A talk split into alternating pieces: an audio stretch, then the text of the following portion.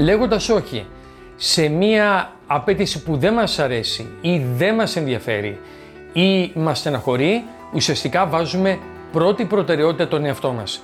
Και θα δείτε αυτό σας γλιτώνει αφενός από την ταλαιπωρία, αφετέρου δε σας κάνει να αισθανθείτε πάρα πολύ καλά με τον ίδιο σας τον εαυτό. Αν κάποιος σας εκβιάζει ψυχολογικά ότι θα σας εγκαταλείψει ή ότι δεν είστε φίλοι αν δεν του κάνετε τα χατήρια, τότε καλύτερα να σηκωθείτε να φύγετε εσείς. Αυτές οι σχέσεις είναι πηγή δυστυχίας. Και θα σας πω κάτι, ένα μυστικό που κάποιοι κάνουν δεκαετίες να το καταλάβουν, μπορείτε να ζήσετε και χωρίς την έγκριση των άλλων. Ναι, μπορείτε να ζήσετε θαυμάσια χωρίς την έγκριση των άλλων.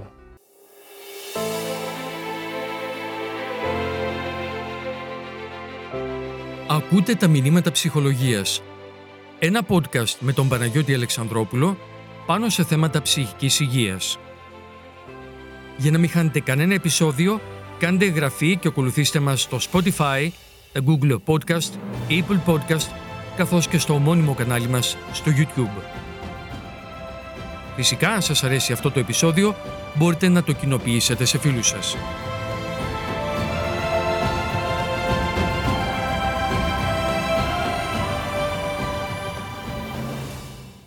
Καλησπέρα. Στο προηγούμενο βίντεο εξηγήσαμε τις αιτίες για τις οποίες κάποιοι άνθρωποι δεν μπορούν να πούν όχι απέναντι σε παράλογες συμπεριφορές και πιεστικές απαιτήσεις των άλλων.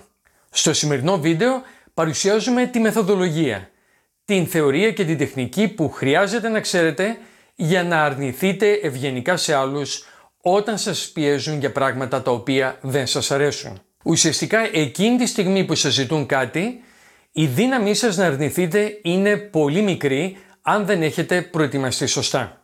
Και η προετοιμασία γίνεται σε δύο επίπεδα. Το πρώτο είναι το επίπεδο της ενδοσκόπησης και το άλλο είναι της διανοητικής προετοιμασίας. Στην πρώτη φάση, στην ενδοσκόπηση, το άτομο πραγματοποιεί μία αυτοπαρατήρηση. Θέλω να ρωτήσετε τον εαυτό σας, πώς αισθάνεστε εκείνη τη στιγμή που κάποιος σας προτείνει κάτι που δεν σας αρέσει. Θέλω να σκεφτείτε τι νιώθετε. Στο 99% των περιπτώσεων, αυτό που νιώθετε μέσα σας είναι ο φόβος και η ανασφάλεια. Φόβος μήπως χάσω την αγάπη του άλλου, φόβος μήπως ο άλλος σταματήσει να με εκτιμά, φόβος μήπως με απορρίψει. Και ανασφάλεια ε, σχετικά με την αυτοεκτίμησή μου, έχει σχέση με την εικόνα, την ταυτότητά μας. Είμαι ανασφαλής για την εικόνα που δείχνουμε προς τα έξω. Μήπως σκεφτούν ότι δεν είμαι ικανός, μήπως σκεφτούν ότι δεν έχω τις ικανότητες να τα καταφέρω;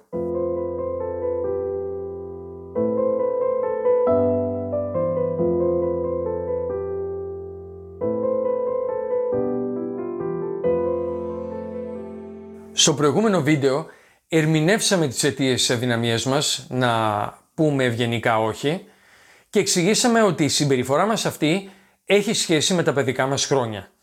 Κάποιοι άνθρωποι μεγάλωσαν σε ένα χειριστικό περιβάλλον, όπου οι γονείς στέλνουν σιωπηλά μηνύματα ότι είσαι αποδεκτός, είσαι αγαπητός αν κάνεις αυτό, αν κάνεις εκείνο.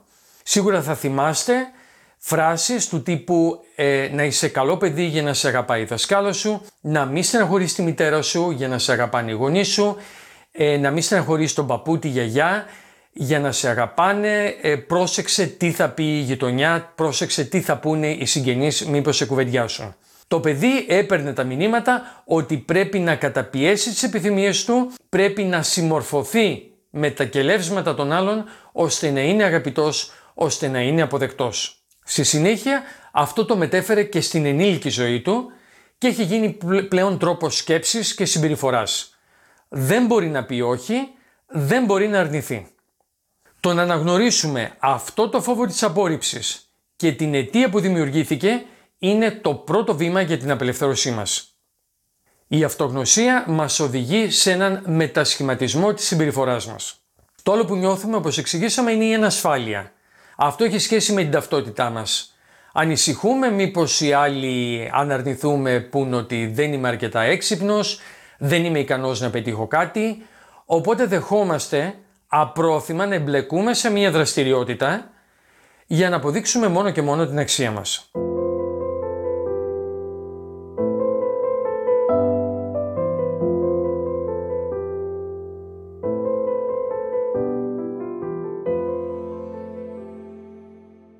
Το επόμενο στάδιο για την ψυχική μας προετοιμασία είναι η διανοητική μας προετοιμασία.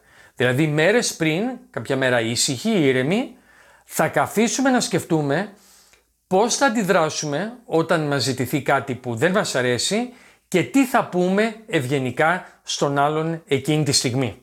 Δηλαδή σχεδιάζουμε εκ των προτέρων την αντίδρασή μας, διαφορετικά θα παρασυρθούμε από τα συναισθήματά μας εκείνη τη στιγμή.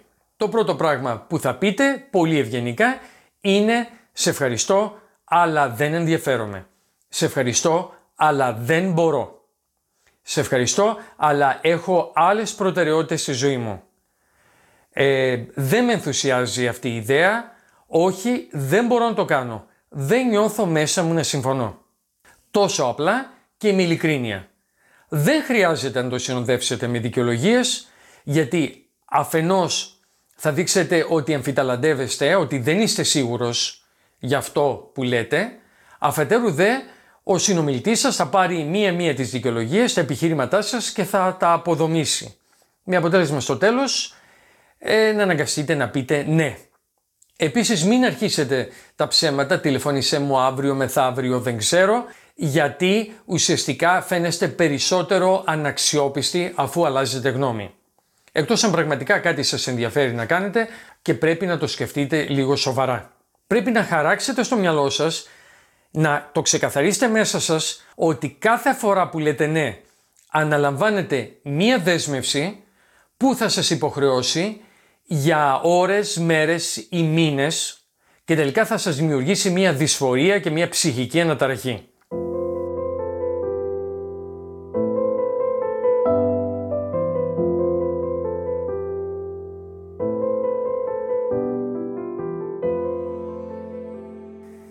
Είναι σημαντικό να καταλάβουμε ότι κάθε φορά που λέμε όχι στον άλλον και σε παράλογες απαιτήσεις, είναι σαν να λέμε ναι στον εαυτό μας, ναι στην προσωπικότητά μας, ναι στις επιθυμίες μας. Κάθε φορά που λέτε όχι σε κάτι που δεν σας αρέσει, βάζετε ως προτεραιότητα τον εαυτό σας. Και αυτό θα σας βοηθήσει να αισθανθείτε μία ικανοποίηση, μία ολοκλήρωση. Έτσι δείχνετε στον εαυτό σας ότι τον αγαπάτε, αφού τον προστατεύετε από παράλογες απαιτήσεις, αλλά δείχνετε και στον άλλον ότι σέβεστε οι ίδιοι τον εαυτό σας, γιατί τότε μόνο οι άλλοι θα σε σεβαστούν. Τώρα, το να μάθετε να λέτε όχι δεν γίνεται από τη μία μέρα στην άλλη. Κάτι που χτίζατε επί δεκαετίες δεν γίνεται ξαφνικά να το αλλάξετε. Θα γίνει σταδιακά και αυτό χτίζεται μέρα με τη μέρα, καθώς περνούν οι μέρες και οι μήνες. Γι' αυτό δείξτε κατανόηση απέναντι στον εαυτό σας και δώστε του χρόνο.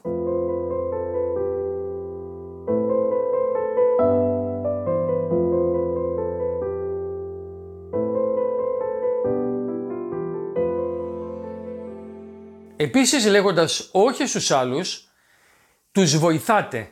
Τους βοηθάτε να μάθουν να στηρίζονται στα πόδια τους να μάθουν να ανταπεξέρχονται στις υποχρεώσεις τους. Πρέπει να κατανοήσουμε ότι το να μην μπορούμε να αρνηθούμε δεν είναι δείγμα ψυχικής οριμότητας ούτε δείγμα ψυχικής υγείας. Οι Αμερικανοί χρησιμοποιούν έναν όρο people pleaser, αυτός δηλαδή που προσπαθεί να ευχαριστήσει τους άλλους και έχει αρνητική έννοια. Δεν ε, χαρακτηρίζουν έτσι έναν άνθρωπο της προσφοράς, χαρακτηρίζουν έτσι έναν άνθρωπο ο οποίος εξαναγκάζεται λόγω εσωτερικών καταναγκασμών και ενοχών να ικανοποιεί συνέχεια τα χατήρια των άλλων. Εγώ θα έλεγα, κάτι που διάβασα και μου άρεσε πολύ, ότι είναι ουσιαστικά parents pleasers, δηλαδή είναι άνθρωποι που είχαν μάθει να ικανοποιούν τις επιθυμίες των γονέων τους. Γι' αυτό το συνέχισαν και στην ελληνική ζωή τους.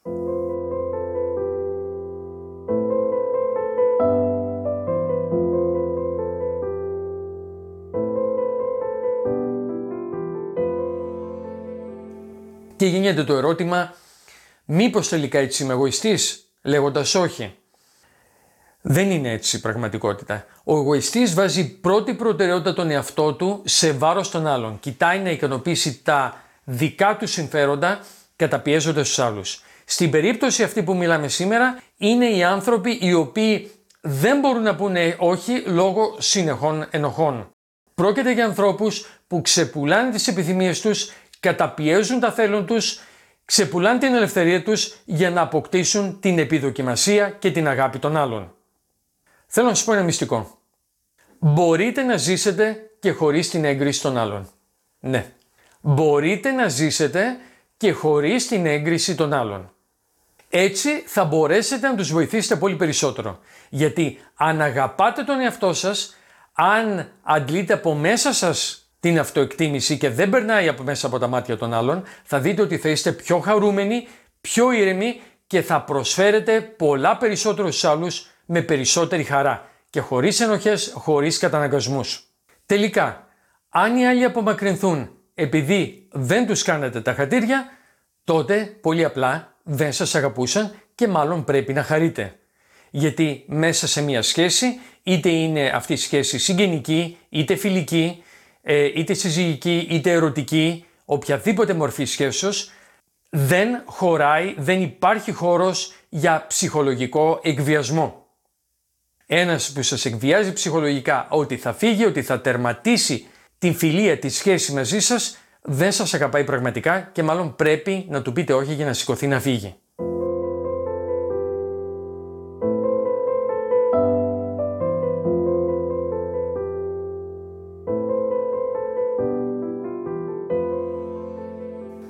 Αλλά και εσείς, αν ψάχνετε να νιώσετε χαρούμενοι μέσα από την επιδοκιμασία των άλλων, ψάχνετε σε λάθος μέρος. Μέσα σας υπάρχει αυτή η αγάπη, μέσα σας υπάρχει η αυτοεκτίμηση, μέσα σας πρέπει να ψάξετε να τα βρείτε. Αν οι ενοχές συνεχίζονται και η δυσφορία συνεχίζεται κάθε φορά που λέτε όχι σε παράλογες επιθυμίες των άλλων, τότε καλό είναι να επισκεφτείτε έναν επαγγελματία ψυχικής υγείας της περιοχής σας για να το συζητήσετε και να σας βοηθήσει στη θεραπεία. Επίσης αξίζει να δείτε και το προηγούμενο βίντεο πάνω στο ίδιο θέμα ε, για να καταλάβετε γιατί υποχωρείτε χωρίς λόγο σε παράλογες αξιώσεις. Μαθαίνοντας να ακούτε τις επιθυμίες σας, μαθαίνοντας να ακούτε την εσωτερική φωνή μέσα σας, το ενστικτό σας και μαθαίνοντας να λέτε όχι σε ανθρώπους που έχουν παράλογες αξιώσεις από εσάς, ανοίγετε το δρόμο για την απελευθέρωσή σας. Θα νιώσετε πολύ πιο χαρούμενοι, πολύ πιο ευτυχισμένοι και θα μπορέσετε να περάσετε στην επόμενη φάση εξέλιξης της ζωής σας. Να είστε όλοι καλά. Ακούσατε ένα ακόμα επεισόδιο από τη σειρά «Μηνύματα ψυχολογίας» με τον Παναγιώτη Αλεξανδρόπουλο. Αν σας άρεσε το επεισόδιο αυτό, μπορείτε να το κοινοποιήσετε σε φίλους σας. Για να μην χάνετε κανένα επεισόδιο, κάντε εγγραφή και ακολουθήστε μας στο Spotify, τα Google Podcast, Apple Podcast, καθώς και στο μόνιμο κανάλι μας στο YouTube.